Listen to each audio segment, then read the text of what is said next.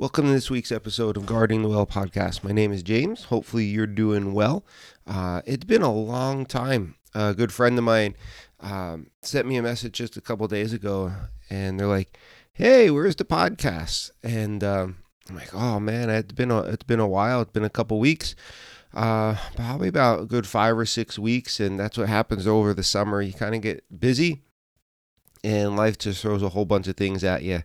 Um, but no, it's been a good summer. Uh, hopefully, it's been a good summer for uh, you. And uh, I was actually able to spend some time with my wife and go to a wedding down at Disney, uh, which is my wife and I, which was uh, completely fantastic. Uh, walked way too much.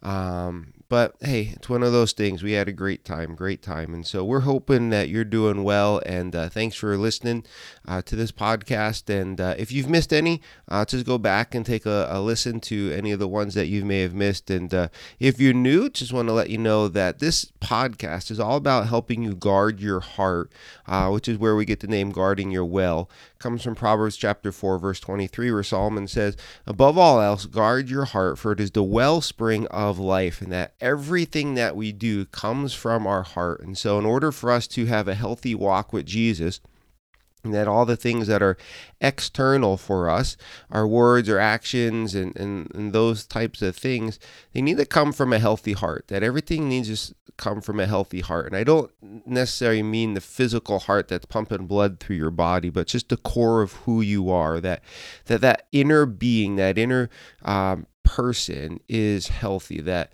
um, the place that makes you who you are within is healthy, that it's not being polluted. And scripture tells us that we need to guard that. And that's what we kind of talk about here on this podcast. Uh, our aim is to help you have a healthy walk with Jesus. And, uh, that's all we want to do. And you can connect with us here on Podbean. You can connect with us on Facebook. You can look us up, uh, Guarding the Well on Facebook. Uh, we're on a, whole, a bunch of different uh, podcast ho- hosting sites if you would. And so if you're listening to this if you don't mind subscribing and hitting the like button maybe leaving a review or a comment that would really help us out.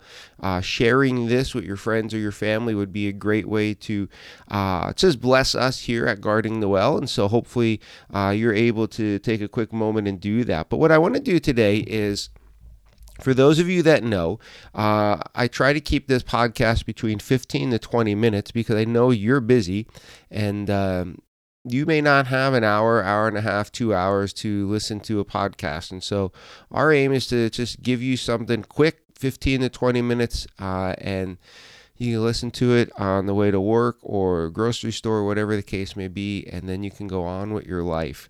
Um, but today I want to start something that we're going to be doing over the next couple weeks, and it's going to be a little series called Crash and Burn. And I did this, uh, I preached this. Uh, sermon series uh, in my church uh, a few years back and I was praying about what, what do we bring onto the podcast and the Lord put this on my heart and so don't worry I'm not giving the whole whole sermon in in these podcasts. As i said 15 to 20 minutes. My sermons are usually 40 45 minutes. So we're not doing the whole thing but i just want to pull a couple things out of each one. And because here's why. One of the great things that you and i have the opportunity to do is learn from the mistakes of other people. And it is so beneficial when we're able to learn from other people instead of having to go through the things ourselves. Um, I great story of my life is when I was in the Boy Scouts and, and we were going for our rifle merit badge. And one of the things you had to do with the rifle merit badge, you, you, you learned all about the gun and, and safety and everything along those lines. But there's target practice the one day. You had to you had to get so many points with the target uh, by shooting it. And one day, uh, everybody was laying down on their stomachs with the rifles pointed downrange, and the instructor that day says fire at will. Now, most people know that fire at will means okay, you're able to fire when you're ready. Everything is safe, nobody's in a dangerous position or anything like that. You can fire when you're ready. And so, the one kid who was in my troop, um, when the instructor said fire at will, he yells out, Where's Will? Now, we're young teenagers at the time, but still, you don't call out where is Will on a firing range when the instructor says fire at will. Needless to say, uh, he was escorted out of the firing range that day and um, he got kicked out. It's it's just one of those things. And so everybody else there, we we had an option. We could learn from his mistakes and not ask where Will is when the instructor said fire at will, or we could do the same thing that he did and get kicked out. Well, everybody there was smart and when the instructor said fire at will, we didn't say anything. We just pulled the trigger and shot the targets that are downrange. And that's life. Life is filled with you and I having the opportunity to learn from the mistakes of other people. And that's what we're going to see throughout this little series, if you would, uh, called Crash and Burn. And we're going to take a look at a couple different people throughout Scripture and just pull one or two things from their lives and see how they crashed and burned in their walk with the Lord. And, and that's the thing here. They crashed and burned with their walk with, with the Lord. And we need to learn from them so that we don't crash and burn. And the first person we're going to take a quick look at uh, today is actually King Saul. And you could read about King Saul in 1 Samuel, starting uh, right around chapter 9. And, you know, he'll be in there for, for chapters.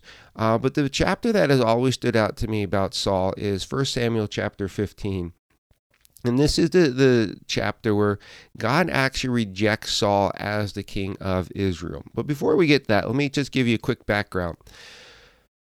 God handpicked Saul to be king of the nation of Israel. Saul is the very first king of the nation of Israel. King David is not, Saul is. And so God handpicked Saul to be king over the nation of Israel.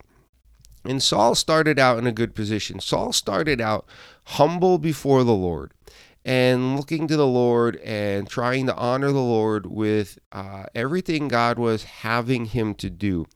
But what happened is this things started to change from Saul. And what we're going to see in Saul is this that pride and disobedience are the seeds that bring punishment and discipline from the Lord. Because Saul started out humble, but over time his heart got pride. Well, uh, he became prideful.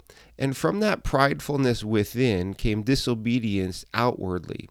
And we see that greatly in 1 Samuel chapter 15 in 1 Samuel chapter 15, God has Samuel, the prophet Samuel, come to Saul and go, okay, Saul, God has a job for you. What you need to do, Saul, is you need to take you and your army, the nation of Israel, and you need to go and you need to fight the Amalekites.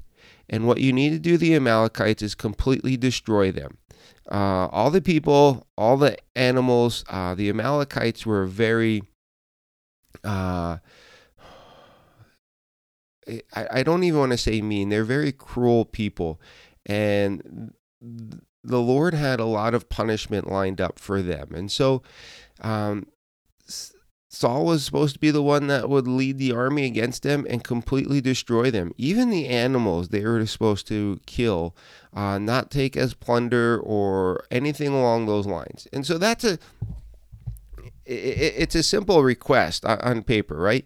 I know carrying it out is quite hard of putting everybody to death and in the animals and everything. But God's call the the to Saul was this: Saul, kill all of them, put them all to death, destroy all of them. And so what does Saul do? Well, Saul goes and they fight the Amalekites and they win the battle. But what Saul does not do is he does not put everybody to death. He leaves the king, King Agag, alive. He leaves the best animals alive. And scripture doesn't tell us this in 1 Samuel chapter 15, but he also leaves other people alive because when you get in the book of Esther, Haman is an Amalekite. And so he had to have left other Amalekites alive. And so Saul does not do what God wants him to do. He, he just gets in this position of pridefulness of doing what he wants to do. And in that, we see Saul crashing and burning. Saul went from being humble, being handpicked by God to be king over the nation of Israel, to having the kingdom literally ripped from him and his family. And Saul is eventually going to die on a battlefield. That's how things go for him. He literally crashes. Um, he crashed and burned in his walk with his Lord because he disobeyed God. He literally disobeyed God. But that's only half of it. You see, you and I, we have to understand that disobedience, that our disobedience to the Lord, it comes from pride. For you and I to know God's will and not to do it is to put ourselves above God and to live in pridefulness and not humility. And you see, pride, we, we spoke about pride on this podcast once before, but pride works itself out in us in many ways. And one of the ways that pride works itself out of us is through disobedience. You see, obedience to the Lord is not it's not the outward motions, but it's the surrendered heart and will of one over to Jesus. See, obedience is not necessarily the outward actions because we could be doing the outward actions, but internally we're just grumbling and mumbling and just have a heart of anger and I don't want to be doing this and, and that type of stuff. That's not a true obedience to the Lord. Obedience starts when we surrender our heart over to the Lord and be like, from the inside out that we want to be doing what God wants us to do. And we're obeying Him from the heart. And that's where guarding our heart comes into this. That if we're not guarding our heart, we can have a heart of disobedience, even though our actions seem to show that we're obeying the Lord. And that's not right before the Lord. That's not good and that's not healthy for us because that disobedience that is within our heart is eventually going to work itself out through our words and through our actions and in our lifestyle. And so we have to guard our heart so that we have an obedience within us, not just externally. You see, it's from that inner working, that inner surrender comes true outward obedience. But that does not happen when you and I are proud like Saul had become. And we need to learn this lesson. Pride and disobedience are the seeds that bring punishment and discipline from the Lord. And here's why God is, patient for only so long with a disobedient heart. When we have a disobedient heart and when we're pride, when we have pridefulness within us, God is only patient with us for so long because then he starts to oppose us. He starts to oppose our pridefulness. And Saul, he Saul did not do what God wanted him to do, even though Saul thought he did. Because Samuel comes and he's like, Saul, what did you do? And, and Saul's going, Well, I did what God wanted me to do. And, and Saul couldn't see his disobedience because his pride was getting in, into the way. And one of the things we learned from, from Saul is this partial, obe- partial obedience is complete disobedience. Let me tell you that again that partial obedience is complete disobedience. And what I mean by that is this when God is asking you and I to do something, whatever it is, and we do, say, 50%, or maybe even if we do 80 or 90% of what God has asked us to do, guess what? We didn't do all that God asked us to do, did we? We left some of it undone. We disobeyed him in some area. And that's what Saul does here. God asked Saul to do something, and, God, and Saul did most of it, but he didn't do all of it. And because he didn't do all of it, he disobeyed God. It's kind of like you, if, if I came up to you and go, hey, did you paint your house today? And you go, yeah, I painted, I painted my house today. And you only painted 10% of it. I, you didn't paint your house today. You painted the front door. There's a huge difference in that for you and I, we need to learn this life lesson that we have to look at ourselves and we have to ask, okay, am I fully obeying the Lord or am I just partially obeying the Lord? Because if it's a partial obedience to the Lord, then guess what? We're disobeying God, and we have to learn that because most likely that disobedience is coming from pridefulness that is within us, that's in our heart, where we may not want to obey the Lord. We may not want to do what He's asking us to do, and we need to check that and bring that before the Lord so that does not work itself out from within us. Because as I said earlier, Obedience to the Lord is not the outward motions, but it's the surrendered heart of the will of one over to Jesus. Obedience is when we give our will over to Christ and we go, okay, Lord, whatever you want me to do. And it is that attitude, that motive, that heart set from within that causes us to have a healthy walk with the Lord. And it's enabling us to guard our heart before God. But there's another thing that disobedience does. Um, disobedience also leads God to using someone else. In 1 Samuel uh, chapter 15, where this is all taken place, if I encourage you to read the whole chapter, there's so much in here. Right around verses 32 and 33, before the prophet Samuel leaves and, and, and goes home, Samuel has to finish the job that Saul left undone. Because God had told Saul, Saul, you need to kill everybody. But he left Agag, the king, alive. And so Samuel had to finish the job. And so what Samuel does is he walks up to the king, King Agag, and Samuel puts him to death. Not Saul, but Samuel did. Our aim as followers of Jesus should, should be to bring God as much glory as we can and to point people back to Jesus. And that is the aim of our, our, our life, to glorify Jesus. We can't do that through disobedience. See, as we disobey God, we're not pointing people back to Him. We're not glorifying Him. We're not honoring Him. We're not praising Him. We're actually running from Him. We're actually slapping Him in the face. And the thing is, as we disobey God, you know what God's going to do? He's going to have somebody else do the task that He wants to use you for. There are things that God wants to use you for in this world, in your life. God wants to use you in the life of other people. But as we disobey God, God's going to give us some wiggle room and he's going to be patient with us. But the time will come and he's going to have he's going to say this, you know, I really want to use you for this. I really want you to work in somebody else's life and I want to bless you in this way, but you keep disobeying me. And so now I have to have somebody else do this task, not you. Because God's will is going to get done whether he uses you or somebody else. But there are things that God wants to use you for, but that if you keep running and keep disobeying God, that the time will come where God will literally say, "All right, I it's time for me to have this done, and since you won't do it, I'm going to use somebody else." And we miss out on God's blessing in and through our lives, whatever that blessing may be, because we keep disobeying him and he's going to use somebody else to do that work.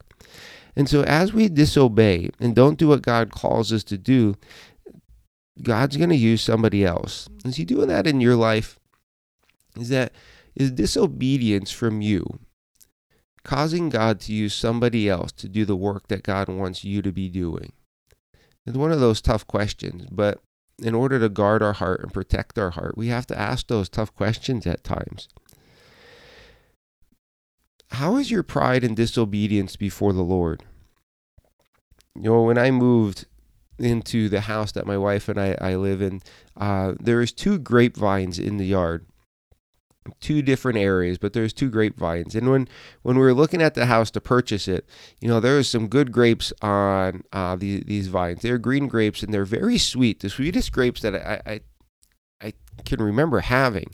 Um, but when we moved in, the one vine, I started to notice um, these black spots on the leaves. And then as the grapes grew, these black spots within the grapes would just come out. And I'm like, none of this is good anymore. And then I started noticing that the, the, next year, year and a half later, that on the other grapevine, that these black spots started to appear on the leaves, and then these black spots started to uh, develop into the grape.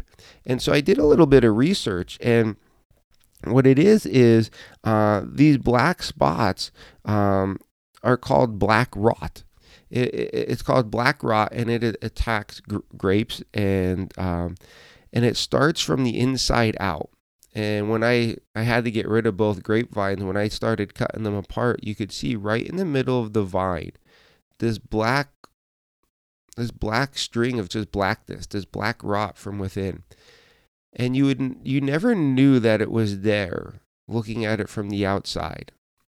But the black rot was within and eventually that black rot made its way out into the the eye, if you would, to be to be able to be seen on the grapes and the leaves.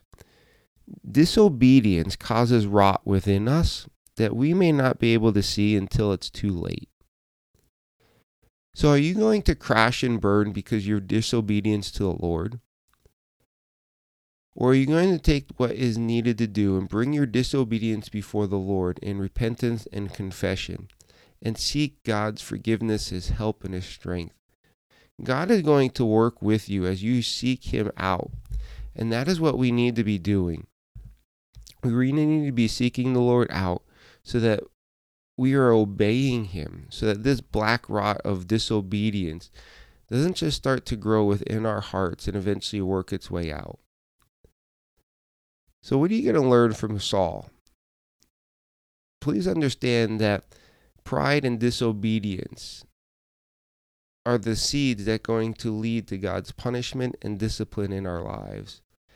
And so that if we can learn that lesson from Saul and have a heart of humility and obedience, that is going to foster a healthy walk with the Lord. So, what is it going to be for you? Pride and disobedience or humility and obedience? Because there's two different endings that come from those. And so the choice is yours. What's it going to be? Thanks for listening today. Really appreciate you and the time that you've given to us today and pray that Jesus really works in your life. You take care.